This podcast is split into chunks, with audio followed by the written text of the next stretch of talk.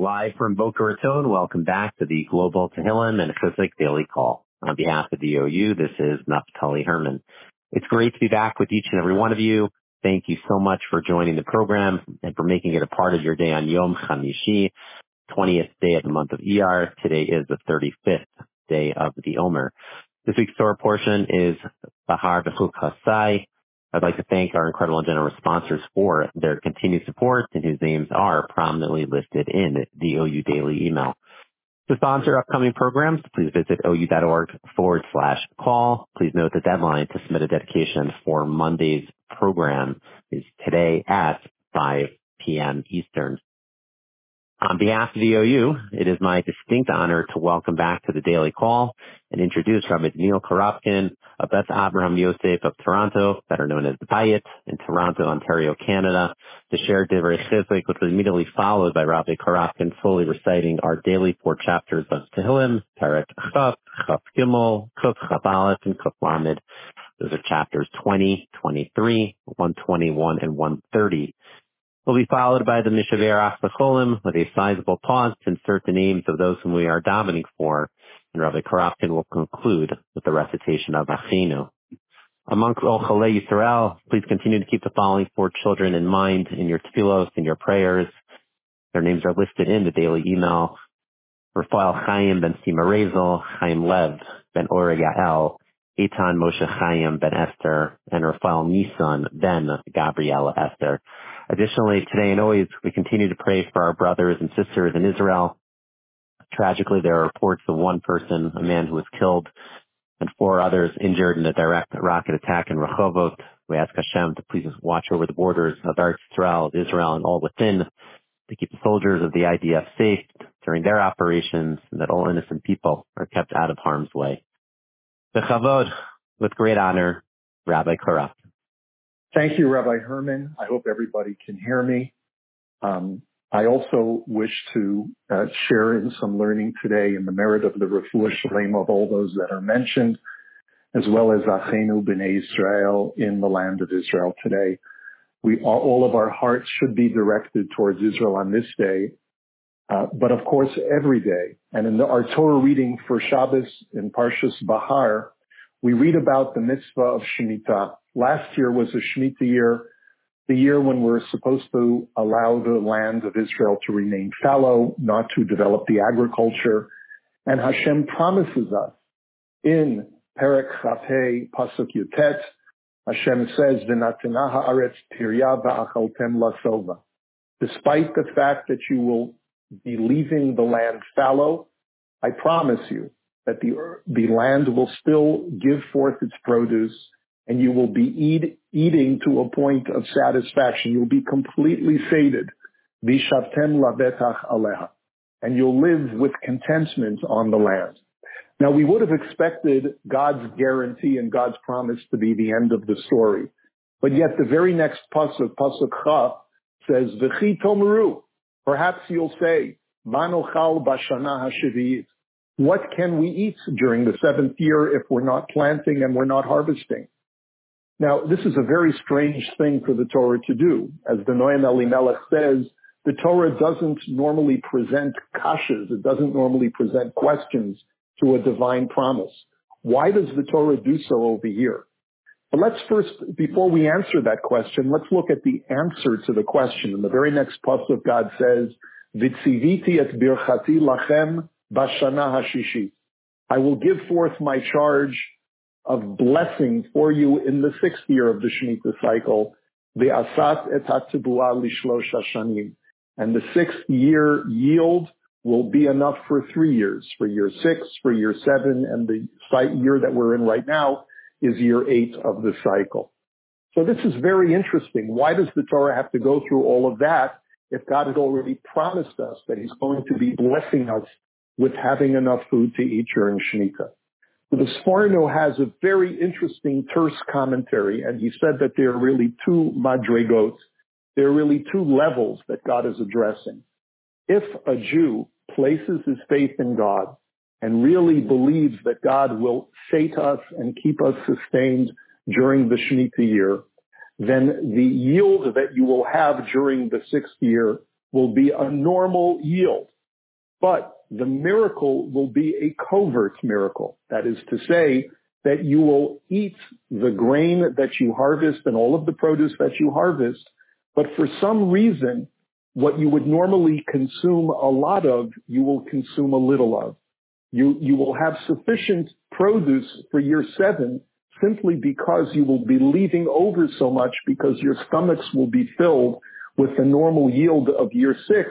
There will be so much left over that you'll have plenty of grain and other produce for year seven. But there's a second level. It is for the Jewish people who do not have that level of bitachon, of trust in Hashem.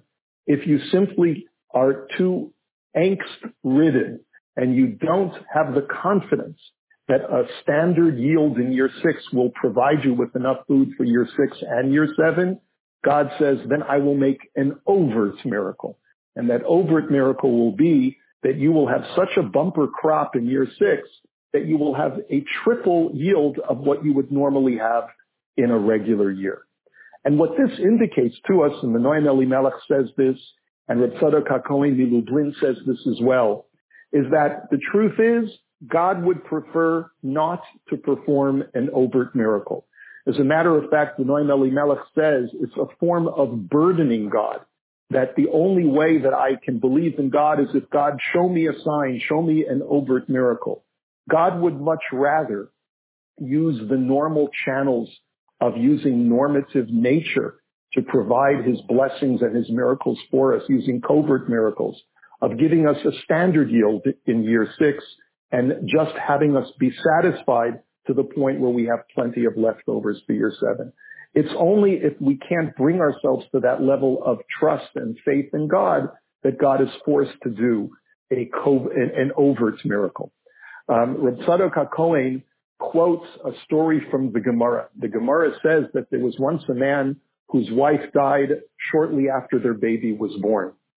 Um, bereft of funds, this man didn't know how he was going to feed his child. He couldn't afford to hire a wet nurse to nurse the baby. God did a miracle for this person and allowed this man to miraculously grow breasts that filled with milk and he was able to, as a man, to nurse his baby until his baby could eat regular food. Rav Yosef in the Gemara says, how righteous was that man to be so deserving of such an awesome miracle.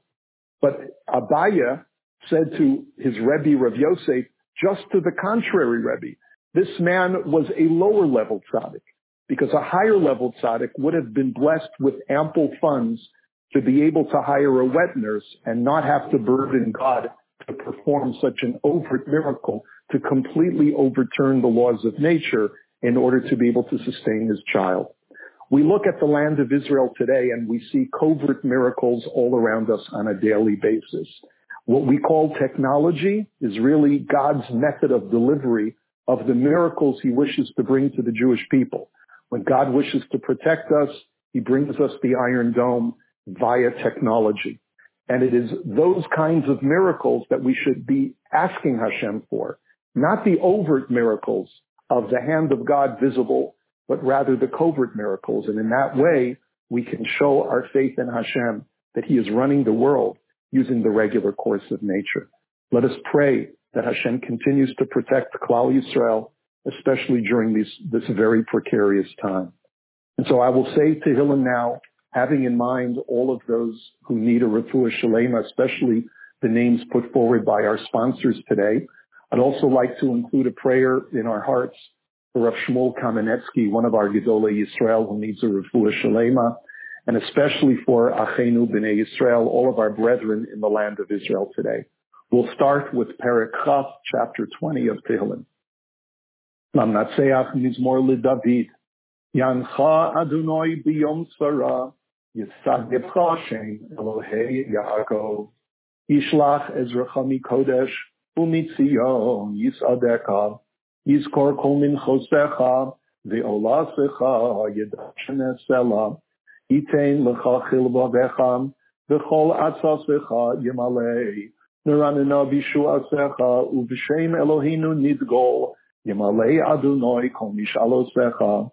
עתה ידעתי כי הושיע אדוני משיחו, יענהו משמי קודשו, בגבורוס ישע ימינו, אלה ברכב ואלה בסוסים, ואנחנו בשם אדוני אלוהינו נזכיר, המה קראו ונפלו, ואנחנו קמנו ונסעדד, אדוני הושיע, המלך יעננו ביום קראנו. Kapitel Chaf Gimel, Perik Chaf Gimel, chapter 23. Mizmor LeDavid, Adonai ro'i lo echsar, binos deshe yarbitzeni, al memenuchos yinahaleni, nafshi yeshoved yancheni v'magalei tzedek leman shemo, gam ki elech begeit salmovet, lo irara ki atayim adi, shivtecha umishantecha hema yenachamuni, ta'aroch lefonai shulchan neged sororoi, Bishanta bat shemen roshi kosi rivaya, ach tov v'chesed yirdefuni kol yemei chayoi, v'shavti b'veis Adonai li'orech yamim. Perek Kuf Chaf Aleph, chapter 121.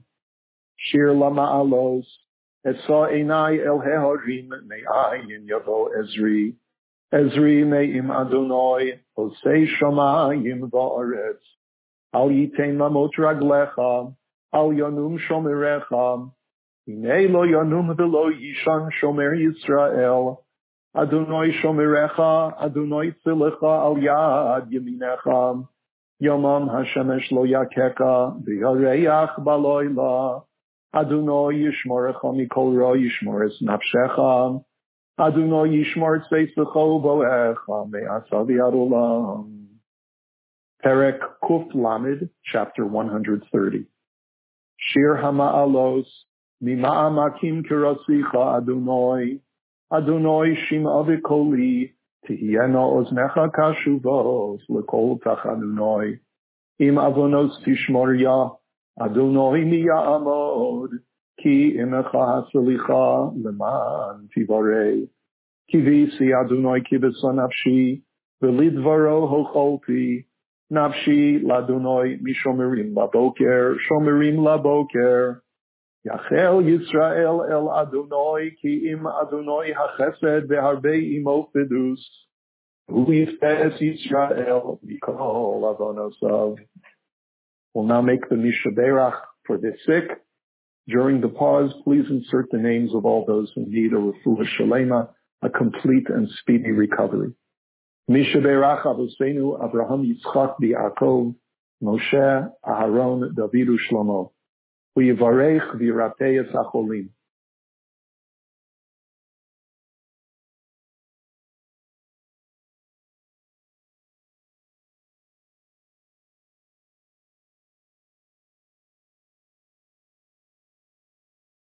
Ba'avur Shanachnu Mispalolim Ba'avuram Yishchar zeh hakadosh baruch hu yimalei rachamim aleihem lahachalimam ularaposam ulahachafikam ulahachayosam.